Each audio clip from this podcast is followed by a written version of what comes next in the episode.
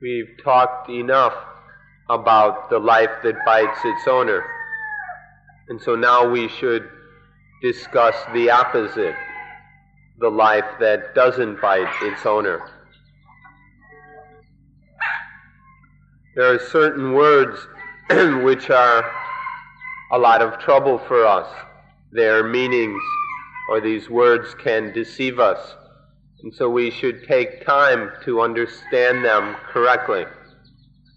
These words that we would like to look at are the word life, the word citta or mind, heart, and the word I or we.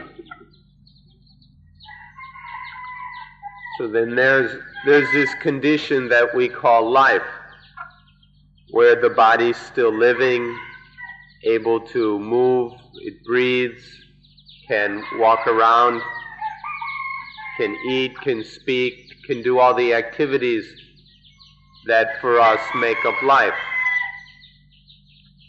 And the ordinary person takes this life to be self takes this life to be the atta, the self. But then if we look a little bit deeper, we see that inside this life there is mind. There's that which which knows and experiences and thinks. And we see that this mind is in control of life.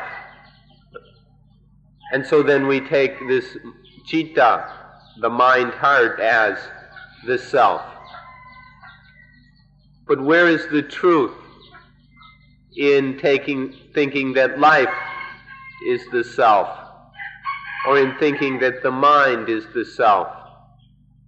Where, where's the truth in these, these ideas? The self is just something that arises momentarily from time to time. It's certain ideas. It's a concept that arises occasionally in the mind. So where's the truth of, of all these things? Is life the atta, the self? Or is the citta the atta? Is the mind the self? Excuse us for using these Pali words, but they're a little bit more clear, and so we choose to use them. And so the, the mm-hmm. child takes life as being the atta, or then after growing up a bit, then the child takes the, the mind or consciousness as being the atta. And then when this misunderstanding develops a little more deeply, the child takes the various momentary feelings of the mind, the various kinds of awareness are taken to be the atta.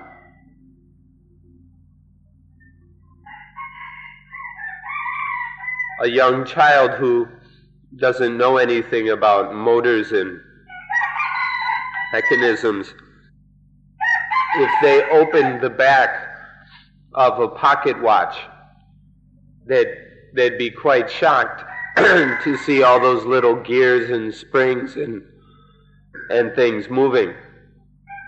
And that child would, would think that this watch is living and that it was a self this kind of concept of the child is much more than just imagination. There's, there's no intention by the child to dream up these, these ideas.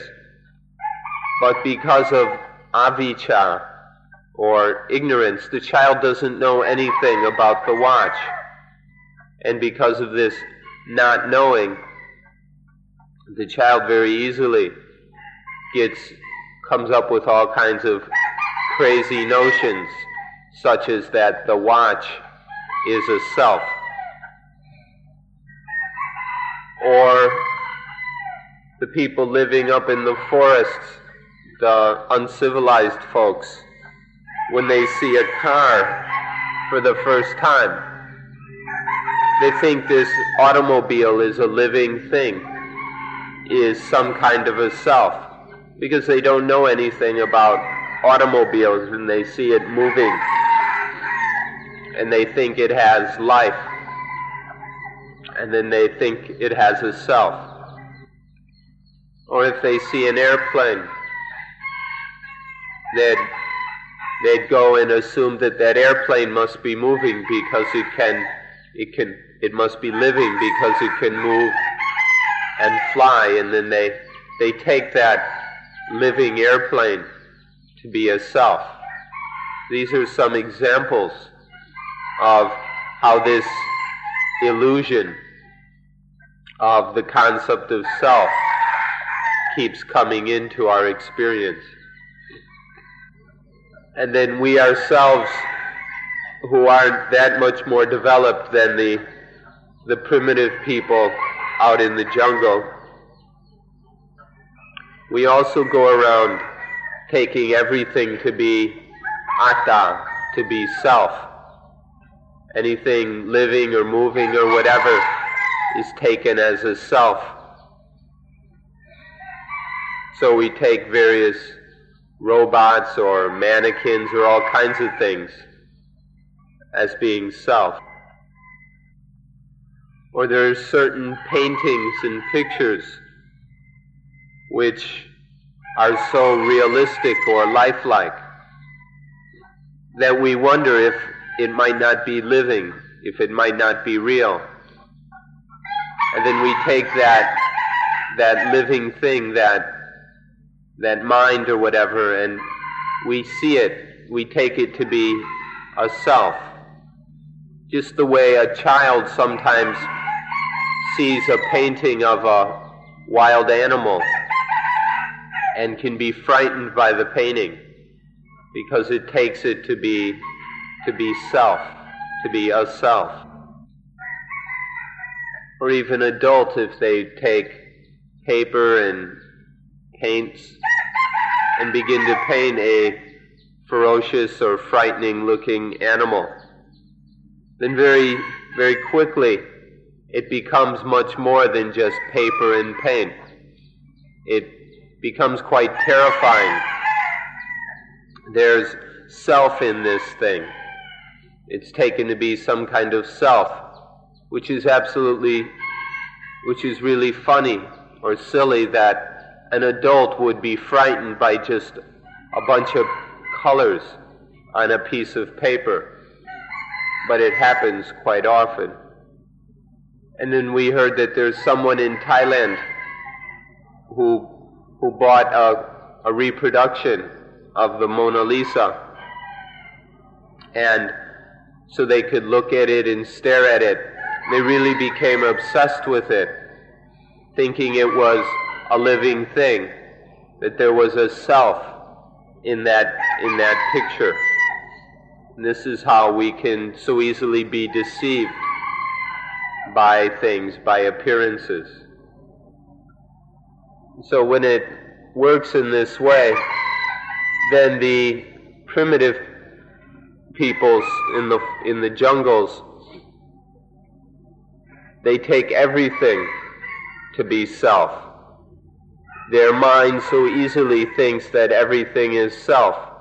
And so they take the sun to be a self and the moon to be a self and they see storms and violent winds as being as being selves and certain special trees are selves and the rivers and the mountains they take all these things to be selves and make them into holy holy objects. And then they worship these things. They worship certain trees. They think there's something living some spirit in the trees or in the rivers in the mountains and all over the place. And so thus the, the primitive person sees selves all over the place, sees selves, sees selfhood in just about everything. Or in the rice fields. Since ancient times, people have thought that there was a god of the rice field or a spirit of the rice field. And people would worship, make offerings to this rice god so that the plants would grow strong and produce a lot of rice. And so this, this illusion, this illusionary concept of self arises quite, quite easily for the human being. And all kinds of things are taken to be selves, even things like the rice fields and the rice plants. This gives us some examples of how, how the human mind sees self all over the place. This concept of self is just an illusion. It's just a concept which occurs in the mind. It doesn't really, it doesn't have a reality in nature. But there is this concept in the human mind that it has great power and influence because because of because of this concept there arises all kinds of feelings such as positive and negative happiness and sadness. And so there's tremendous power in this concept of atta self even though it's it's just an illusion. And so then things that are living that can move, bounce, shake, get up and walk around. We take these to be selves. Or then when we see that there are these minds which think and experience and feel, we take those to be selves, to be atta. And then anything that we don't understand, things that seem to have power, but we don't understand them, then we, we take them to be selves. And so this illusion of self gets projected upon all kinds of things, upon life, upon the mind, upon things we don't know or understand. If we can understand how these things deceive us, how life, how the mind, how the self deceive us, then it will not be difficult for us to understand Dhamma. When the mind is stupid, it, it stirs up all kinds of defilements, all kinds of wrong ideas and crazy concepts come up in the ignorant mind. And so this, then it bites its owner. When there are all these foolish thoughts coming out of ignorance, then life bites its owner, or the mind bites its owner, which means that it bites itself. Itself is, is taken to be the owner. And so life bites itself, the mind bites itself because of because of ignorance. So the mind the mind assumes that it has some kind of owner. But how could that ever be? The mind isn't even itself. The mind isn't even a self. How could it have something as its owner? If the mind isn't a self, then there's there's no self that can own the mind. But this illusion arises in the mind because of ignorance. And so the, the mind sees things that don't exist. And because of this, it bites itself. Life bites itself. If the mind is ignorant, then it takes things to be self and then it bites itself. The mind bites its owner. But when there's no ignorance,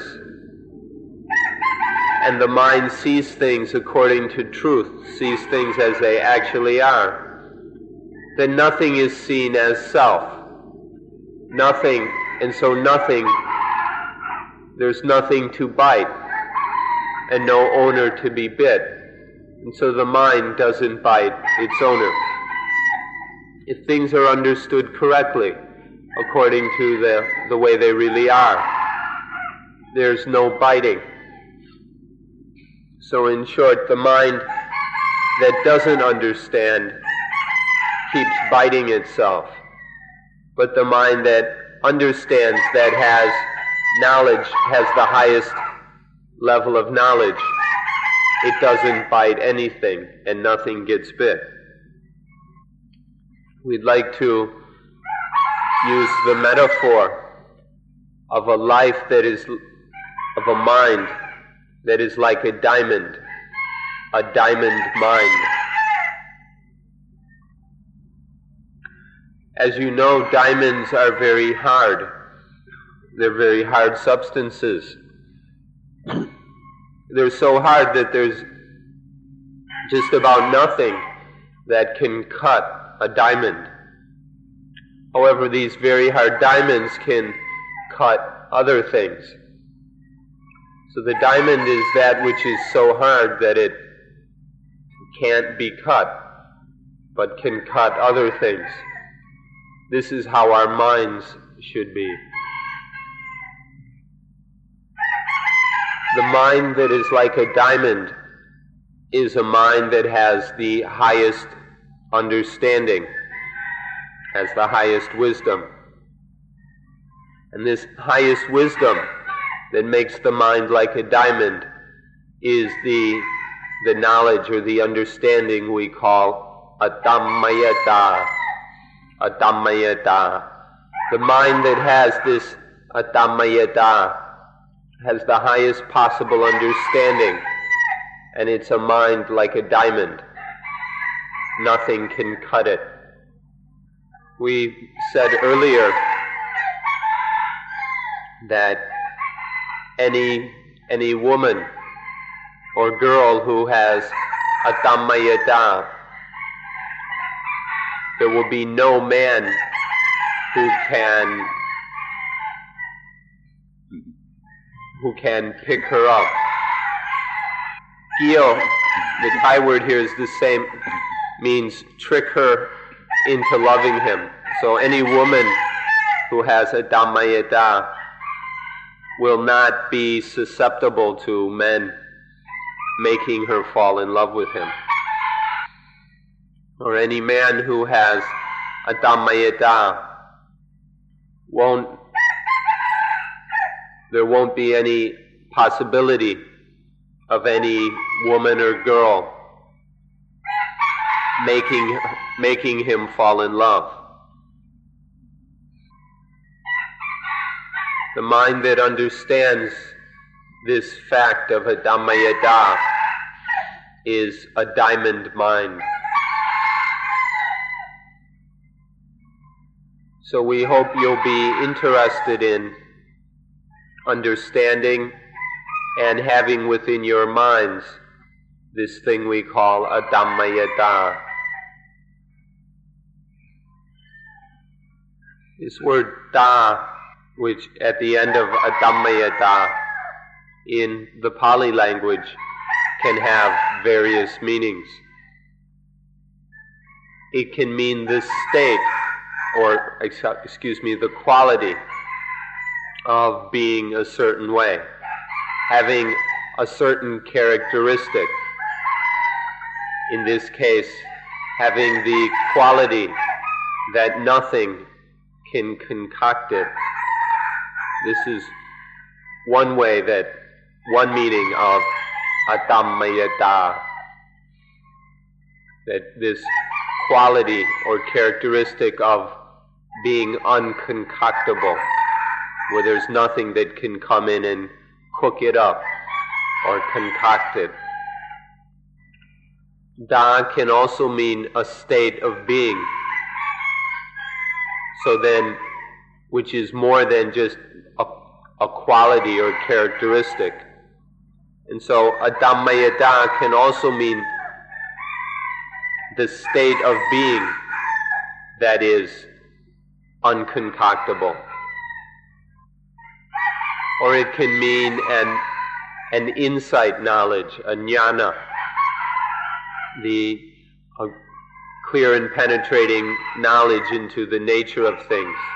Atammayata can signify this highest knowledge.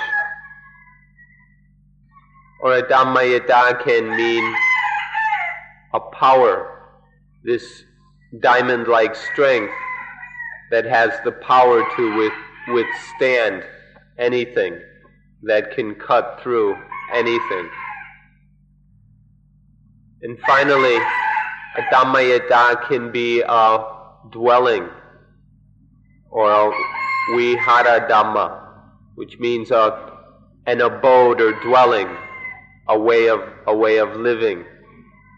Atammayata can be the, the ordinary mode of living that the mind dwells in. The mind is always dwelling in atammayata. For example, if a young woman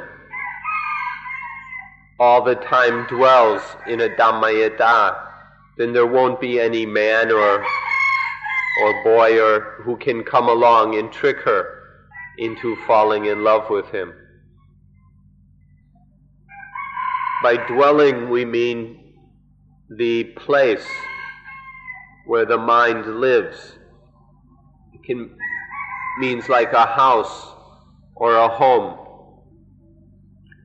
The mind can take atammayata as its home, as its dwelling place. The mind that dwells in atammayata is a mind that won't bite anything.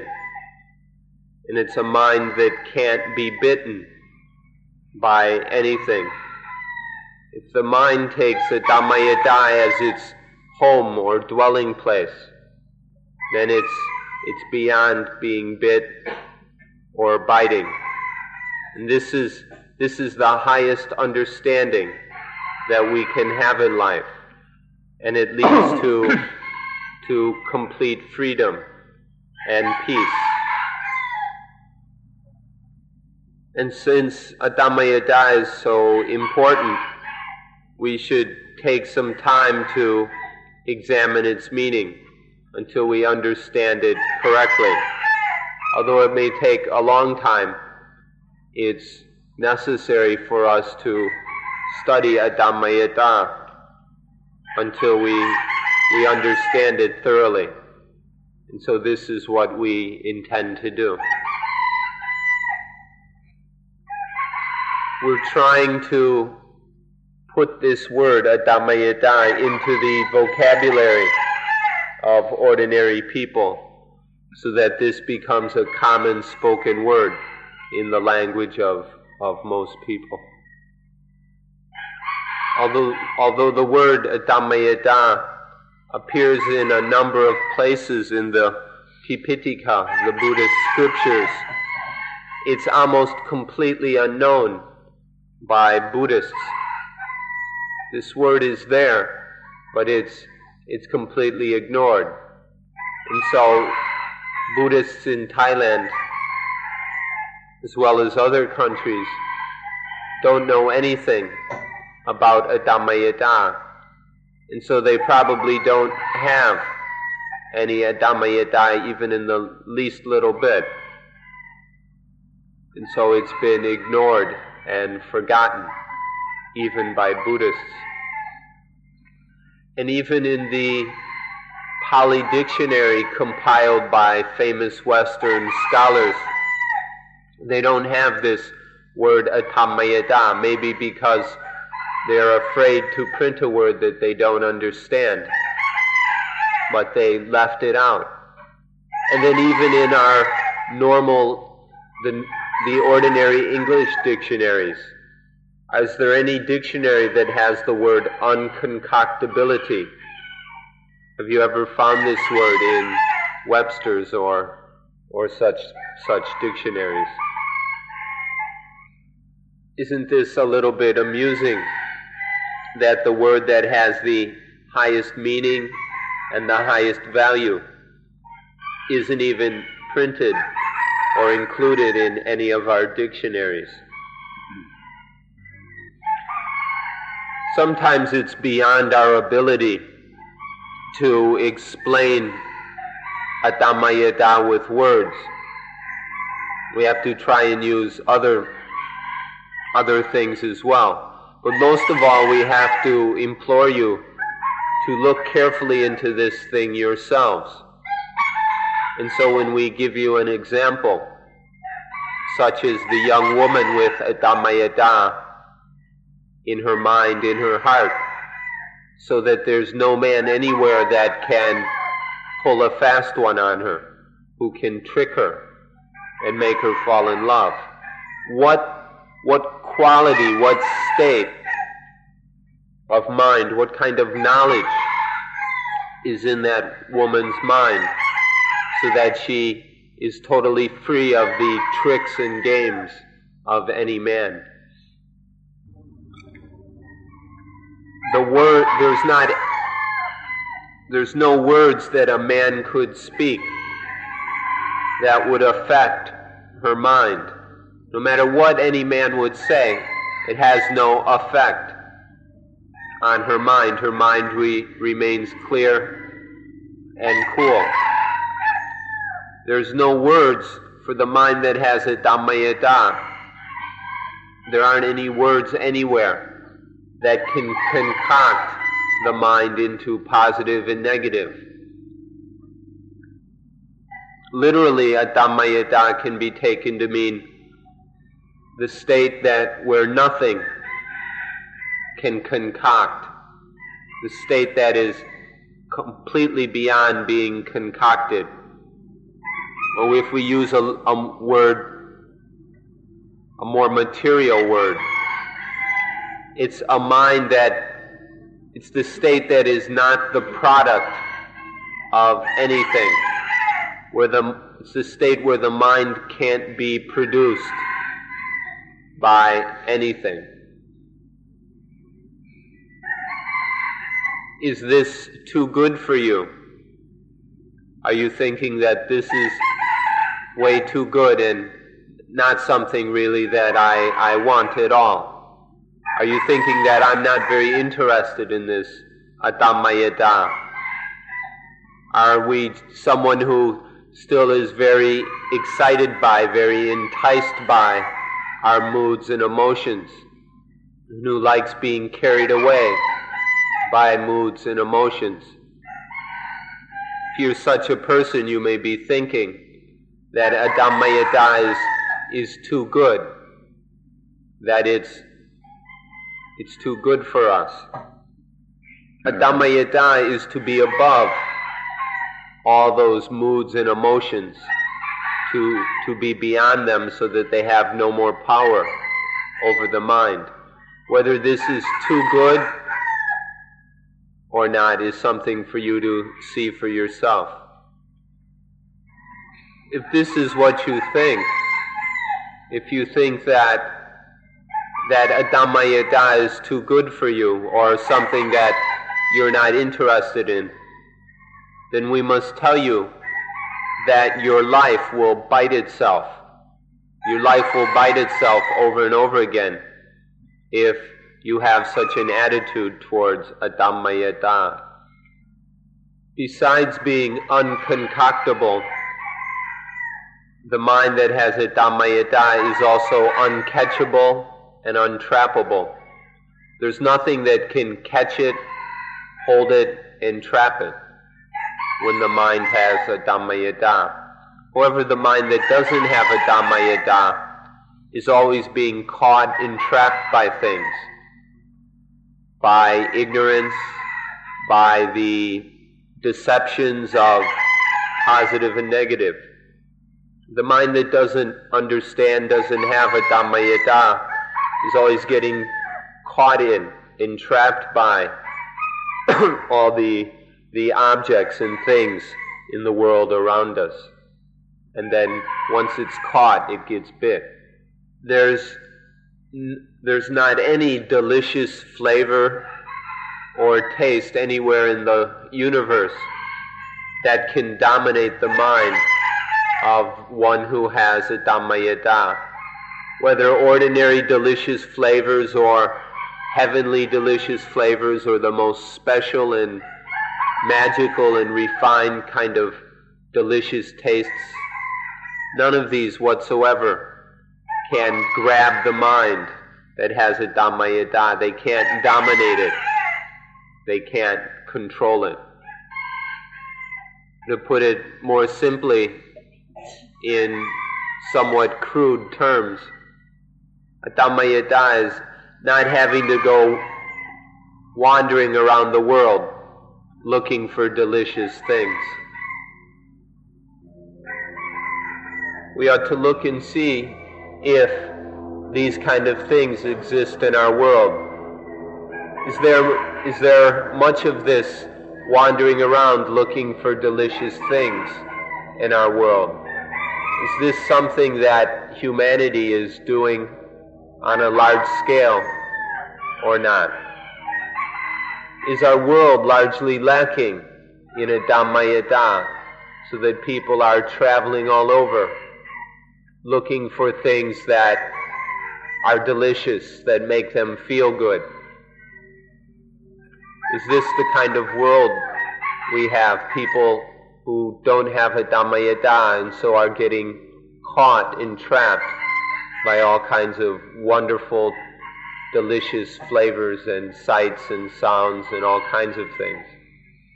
And then the highest advantage of atammayata, which we we keep having to, we must repeat over and over again, is that the mind with a Dhammayata is above the power of everything in the world. All things in the world either have the meaning of positive or negative. That's what the world is, all these positive and negative things.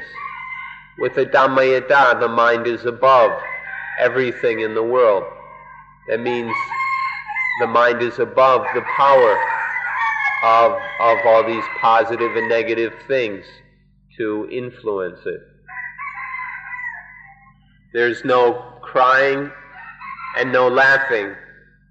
There's no need for sadness or for gladness. There's no more of this laughing and crying and sadness and gladness anymore. There's no more being the winner nor being the loser. There's no more being the debtor, the one who's in debt. Nor is there one being the credit, is there any being the creditor? There's no getting, being the one who gets, or the one who loses. The mind is above all these illusions. But if one still likes laughing and crying and getting and losing and winning and being defeated, then there's not much that can be done to help such a person. They'll never be interested in a Dhammayata. Everyone is quite enticed and infatuated with the positive Everyone thinks the positive is really wonderful and great. But then at the same time, one's always being defeated by the negative. The negative causes us to hurt, inflicts pain and, and suffering upon us.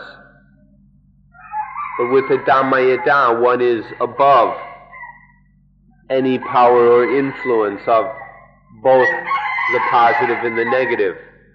Neither of them can take over the mind. Neither of them can control and dominate the mind if there is atammayata. It's beyond our ability to define a Dhammayata in just a few words. It's hard to understand this by using words. But what we can do is talk about the context or the situation in which there is atammayata. And you can, if you pay careful attention, you can start to see atammayata as we talk about the things surrounding it. So as, we've said, we can use the metaphor of the diamond. Atammayata is a diamond that where that can cut anything, but can't itself be cut by anything. It can cut everything, but nothing can cut it. Exactly what that's like, you have to pay attention to and find out for yourself. And then you can go and define it in whatever words suit you best. So now we'll look into and study the, the point what do we do to have atammayata?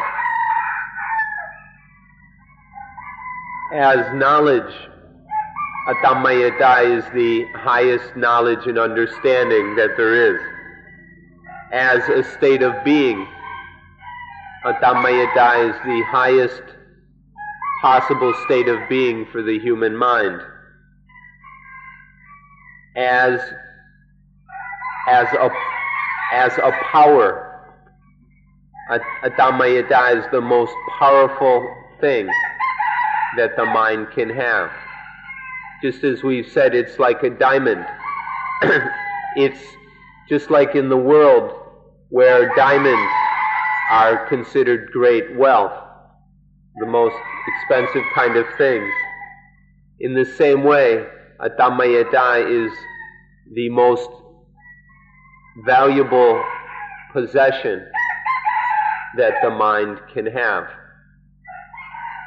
But to achieve such a high knowledge or power, we have to use lower, lower levels of understanding, lower, lower conditions as a kind of stairway up to atammayata. This is what we'll, we'll look at now. There are many levels to knowledge and understanding. There's the kind of knowledge that we find in books, that we hear from others. This is a genuine kind of, this is a kind of knowledge that has its, its value and benefits. But then the knowledge that comes when we take what we've read and we use reasoning and logic to analyze it and consider it, and then we come to certain more basic conclusions. This is a higher kind of knowledge than the first kind. But even that isn't good enough. It's not the highest kind of knowledge. the highest kind of knowledge is to go beyond the knowledge of, of reading and the knowledge of reasoning to the kind of knowledge that is direct experience, to have a direct, immediate spiritual experience of something. This is the highest knowledge. So there are these various levels of knowledge. The common person, for most of all, just knows the first level and some of the second. Some people have developed the level, the knowledge of reasoning even further. But we have to go beyond that to the highest level of, of understanding which is that of direct spiritual experience. We have to find, or we ought to, we need to make this kind of direct spiritual experience regarding all things. So there are three basic steps or stages to understanding. First, there's the knowledge we get from outside ourselves, is the first stage. Then there's the second stage of, of digesting that, that knowledge, digesting it using reasoning, using wise, skillful reflection to come to more, more precise and more truthful understanding. But then there's the third stage of having a direct, intimate experience of that thing, where the mind knows that thing directly, realizes that thing directly, without any need of thought or words or, or, or language. But there's a direct realization of, of the thing. These are the three, three stages of understanding. Getting something from outside ourselves, digesting it with reason and reflection, and then making a direct experience, realizing the thing directly. And so, in knowing anything, including a Dhammayata, one goes through three stages of deepening understanding. There's also another way, there's another kind of progression or stairway to atammayata. There are eight steps that we can take to atammayata. Actually, there are many different ways that we could talk about climbing up to atammayata. But the one we're going to talk about now is one that we feel is most appropriate and will make it most clear and simple for you to understand. There are eight das, which are the steps leading to atammayata. This word da, as we mean, mentioned earlier, means characteristic or state of being and so on. There are eight of these, and together with atammayata, there, there are nine das, nine das that we will discuss.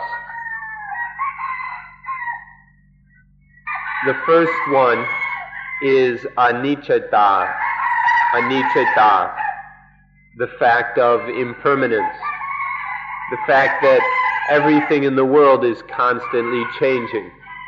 That all things in this world of ours are, are, are changing ceaselessly. That nothing stays the same. That there's constant change. If one sees this, if one sees that everything is changing, this is called anicca. This means that everything that we experience, everything in our world, depends on causes and conditions. And these con- causes and conditions of things are changing all the time. And if the causes and conditions change, then the thing itself must change as well. This is what we mean by the fact of impermanence. That everything that exists exists only through causes and conditions which change. And so the things ex- themselves exist. This is what we mean by anicca, which literally means the fact of impermanence or the fact of instability, that things don't remain the same. They don't stay the same one can see that in this world, whenever two things come together, you get something new. And we always have these things moving and coming together and always producing something new. Whether the causes or the conditions or the, the fact, various affecting factors, whenever a new one gets involved, there's, there's change. And this is the constant situation in our world where things are interacting ceaselessly, constantly producing new things. This is the condition that we call anicca, impermanence. Whenever two things come together, there's a transformation of energy. For example, when a, a male and a female come together, we always get something new. This constant production of new things is what we mean by impermanence, the fact of impermanence. This impermanence is nothing else but the flow of evolution. This endless process of transformation and evolution that we are a part of. This is exactly the same thing as anicca. Without anicca, there would be no evolution. You've already studied biology well enough to understand this fact quite simply, quite easily. Imagine what it would be like without impermanence. Everything would just stay the same. We'd have to go through everything over and over and over again. And nothing would ever change. And we'd get so bored to pieces with everything. It would be totally boring. And so we ought to be quite thankful for impermanence. Only because of, because of impermanence, life is always giving us something new from moment to moment. There's always something completely new, thanks to anicca. What we call deliciousness is just a deception of impermanence. If we, if you took the most delicious food and had to eat it over and over and over again, that deliciousness would disappear quite quickly. But because of the impermanence, because we're always changing what we eat, there is this illusion of deliciousness. Things can only be delicious because of impermanence. Let me give an example which may be a little bit silly, but the cream crackers that we ate 60 years ago tasted a lot more delicious than the cream crackers that we eat today. Whether it's the it's a change in the cream crackers themselves or a change in our nervous system, who can say? But now we see quite clearly that the cream crackers are a lot worse than they were 60 years ago. So whether it's change in the crackers or, or change in whatever, where is, whether it's the impermanence in the crackers or impermanence, whatever, things are changing all the time. And this constant change is always giving us new tastes to, to sample, to enjoy, always giving us new samples of deliciousness. This is what this is just the way it is with anicca. So whether it's changes in the things we eat or changes in our tongue in the, the nervous system, you should examine this carefully. If we understand this point, then we won't we'll, we won't create a lot of problems for ourselves about what we eat. If we understand this, we won't go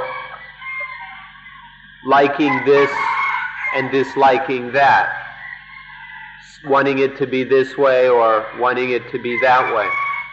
If we understand this fact of impermanence, we won't get so trapped in our likes and dislikes, which bring up the feeling of positive and negative.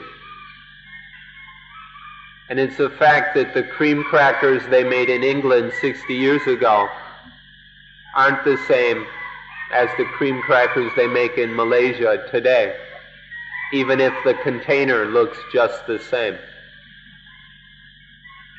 Where's, where's the anicca? where exactly is the impermanence.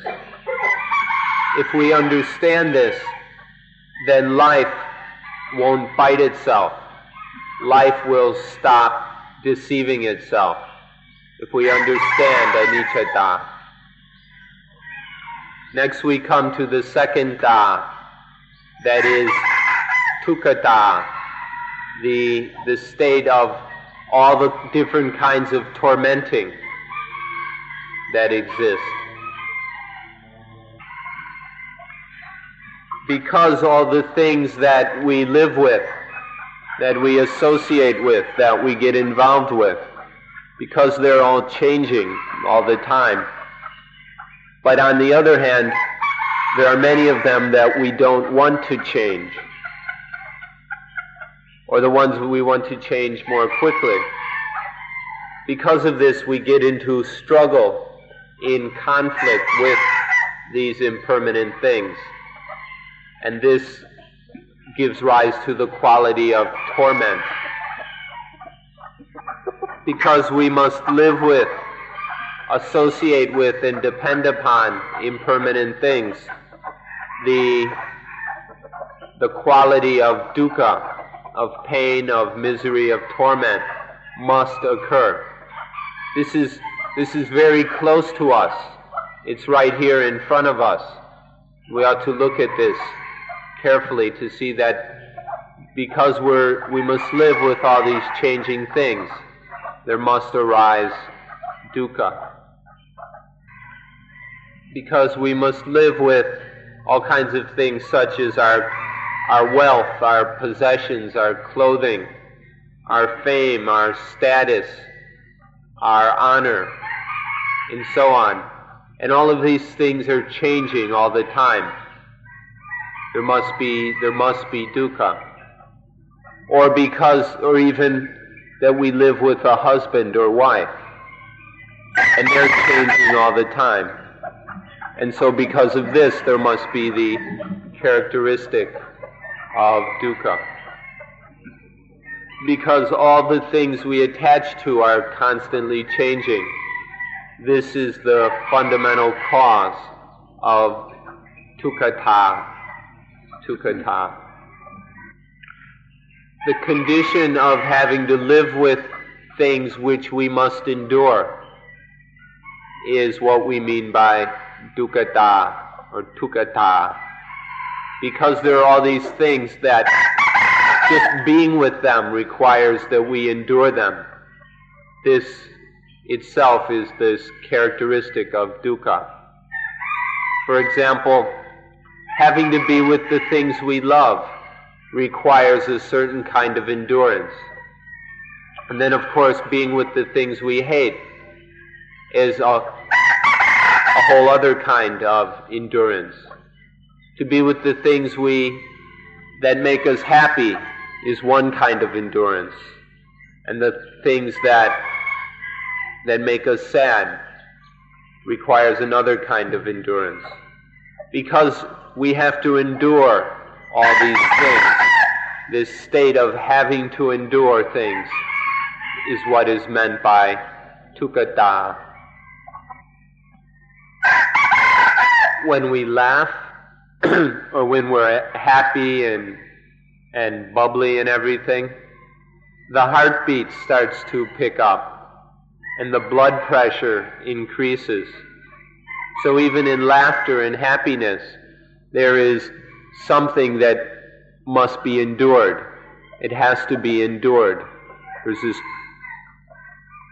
it's something that must be borne or bared. And then with crying and sadness, it's of course even more there's even more to be endured. If things are positive, it's fun to endure them. We enjoy enduring things that are positive that make us happy.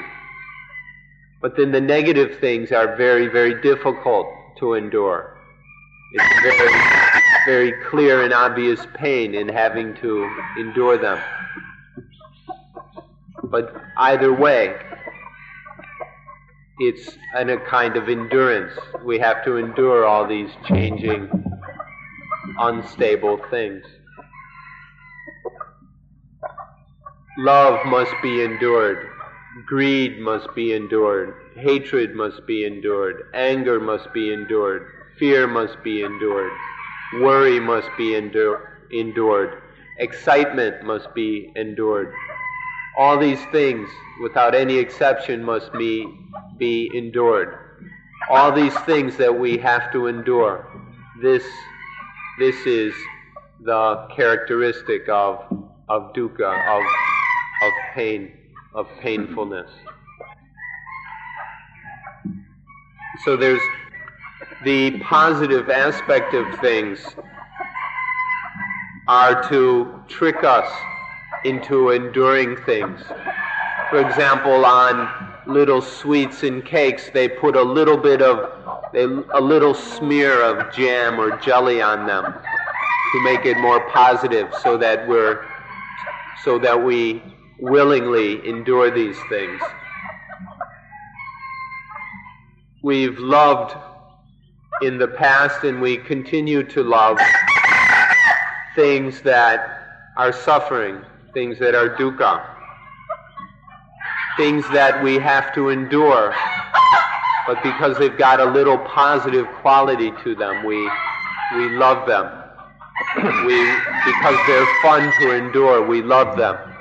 Things like, like sex, or like sexual pleasures, which are very, very tiring, really are a hassle. There's quite a bit that has to be endured about sex and sexual pleasures.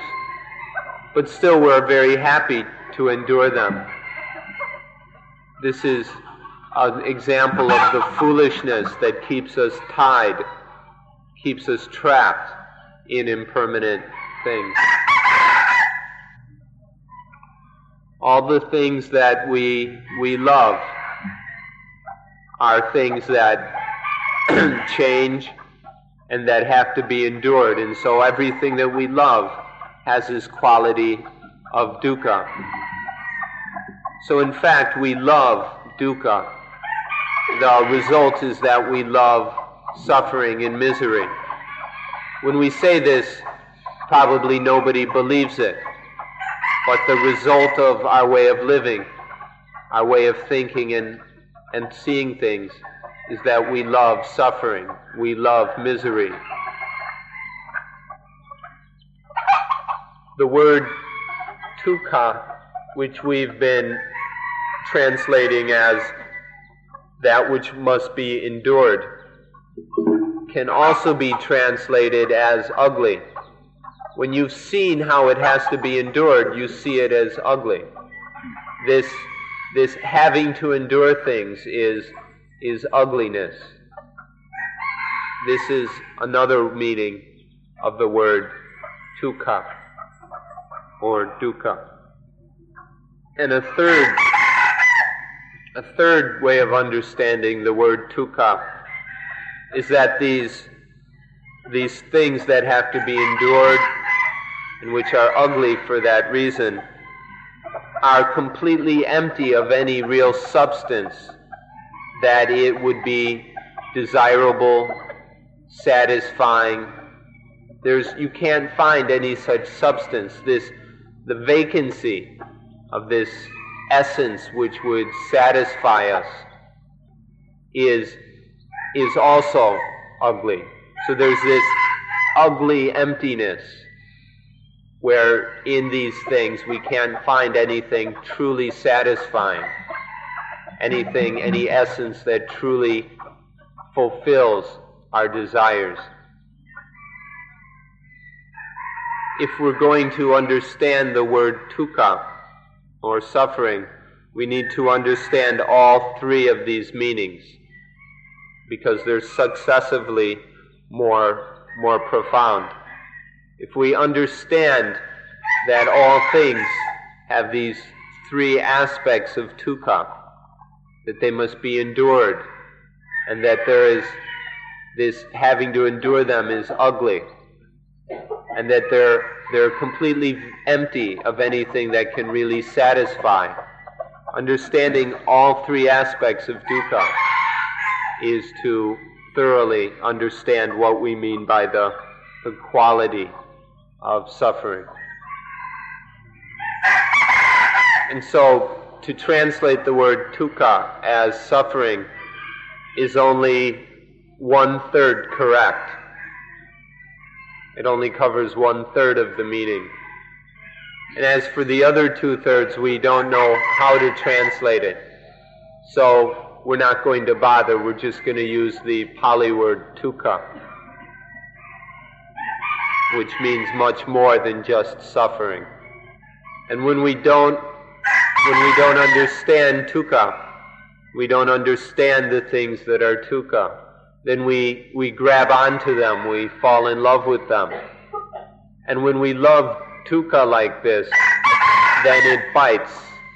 This dukkha bites life, bites its the one who grabs onto it. This is what happens when we don't understand the second da, dukkha da. Now we come to the third da, anatta da, not self. This is something which we must be particularly interested in because we can't control impermanence and we can't control the, the dukkha of impermanent things. That means we must endure all that, all that impermanence and all that dukkha. There's no, there's no self that can control these things, and none of these things are selves which can be controlled It's this inability to control anything, whether our bodies, whether our minds, our thoughts, whatever, because we can't control any of them and stop them from being impermanent, stop them from being some being difficult to endure, because we can't control them in any way there's nothing anywhere that can really be taken to be I or mine, to be self or owned by self. There's neither a self that controls or a self that can be controlled. This is what we call not self, anattata, anattata. Another important meaning of anatta that we ought to understand is that because things are not self, because they're impermanent and not self, this means that they can work naturally, automatically. The body, the mind can function naturally, automatically, because they're not self. If they were self, of course, they'd need something constantly making it do this, doing th- that, constantly controlling it. But because our lives, our body and mind are not self, they can function naturally. But this is something that we generally don't see, we don't understand. For example, when the, a child opens the back of a mechanical watch, and see things whirling and spinning. The child thinks that it's an anatta. Sees there's movement. If there's movement, there must be a self controlling the movement. This watch must be must be some kind of a self. This is how we we generally understand things. We're deceived by the movement, by the change and we take it to be a self. But in fact, it's not self. Things just happen naturally. If we understand this, then we don't grab onto things. We don't try and be their owners. And so nothing bites. But if we misunderstand, then we get bit by everything that we, we try and possess and try and own. And then these bodies of ours, they can do a whole lot more than a watch can. They can walk, they can jump, they can dance, they can sing, they can eat, they can do all kinds of stuff. And so we take them to be self. We take the body to be a self. And then the mind. The mind can do a whole lot more even than the body. the abilities and powers of the mind are, are incredible. And so, even more so, we take all that to be self. We take the mind to be self. But what we don't see is that there's a natural mechanism in things. There's a natural mechanism within the body, within the mind, that allows them to perform their functions. Things operate, things work, things do what they do because of this natural function. The idea of self is just a concept produced out of our, our deluded thinking, produced by our own, our own misunderstanding and stupidity. But the reality is that things just work in their own way by their own natural mechanisms. The nervous system can produce emotions all by itself. And then when an emotion arises, when the nervous system feels this emotion, then the mind takes it to be I. Figures if there's an emotion, there must be the one who has the emotion. So we cling to the, the I who has the emotion. And so there's first just the naturally arising thing, the emotion. It happens just through the nervous system. But then the ignorant mind misunderstands and takes that to be a self. So the emotion comes first, the activity of the, the body mind process comes first. Then only does there come the deluded idea that there must be a self, or an owner, or a controller, or an atta. So this is how it, how it always works. Life functions naturally by itself, but the ignorant mind misunderstands and keeps interpreting everything as being a self, that the body is a self, the feelings are selves, the perceptions are selves, the thoughts are selves, that sense consciousness is self. All these things are taken to be self, and we go, we get trapped within this deluded conceptualization, this deluded thinking. But it's all really just an illusion. This, all this idea of self is just an illusion which is projected upon nature, upon reality. But this delusion has the ability to, to concoct the mind, to bite the mind. But if we understand it as just a delusion, just an illusion, and we don't believe in it, and see just how things happen naturally, we see that there's no need for a self anywhere, that there isn't any self anywhere. This understanding is what we call anatta. if we tell you that the doer is born after the doing, you probably won't believe this. If you tell a child that the doer comes after the doing, they'd think you're crazy. Our normal way of seeing things is we assume that there must be someone to do it. If there's any action, there must be an actor who does it. But in fact, those are just our deluded assumptions about life. In reality, the doer comes from the doing. Because things are anatta, because there is not self, there's just the doing. But then we misunderstand it and project our idea of a doer upon the action.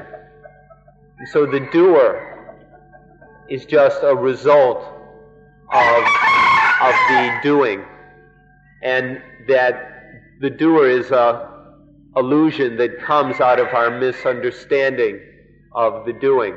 All the activities of this body and mind happen naturally.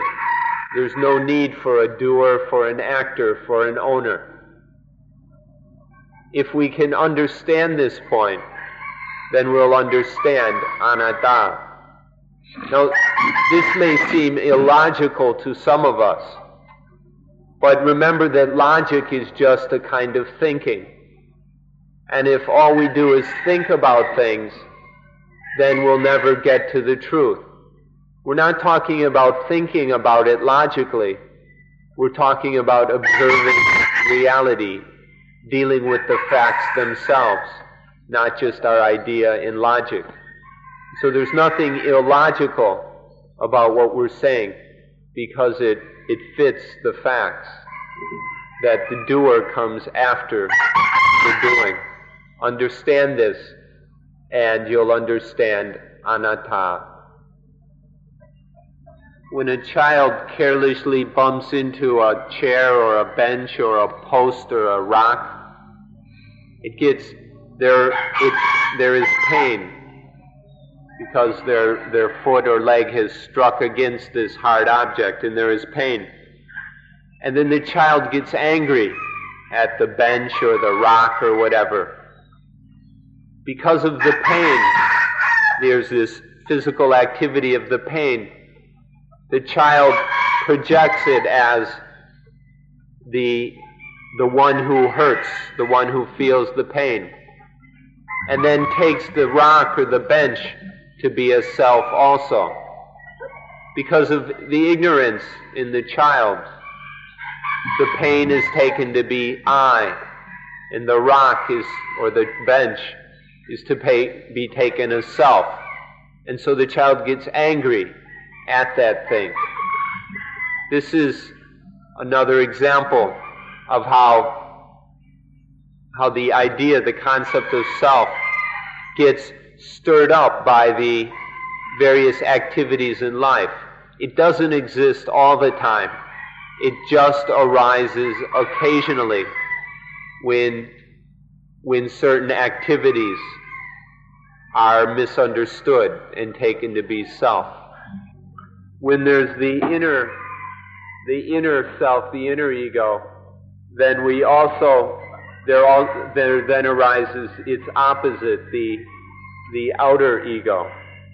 And so there's the inner ego, and then it's got the outer ego to get angry at or to, to hate or to be afraid of or to worry about or whatever.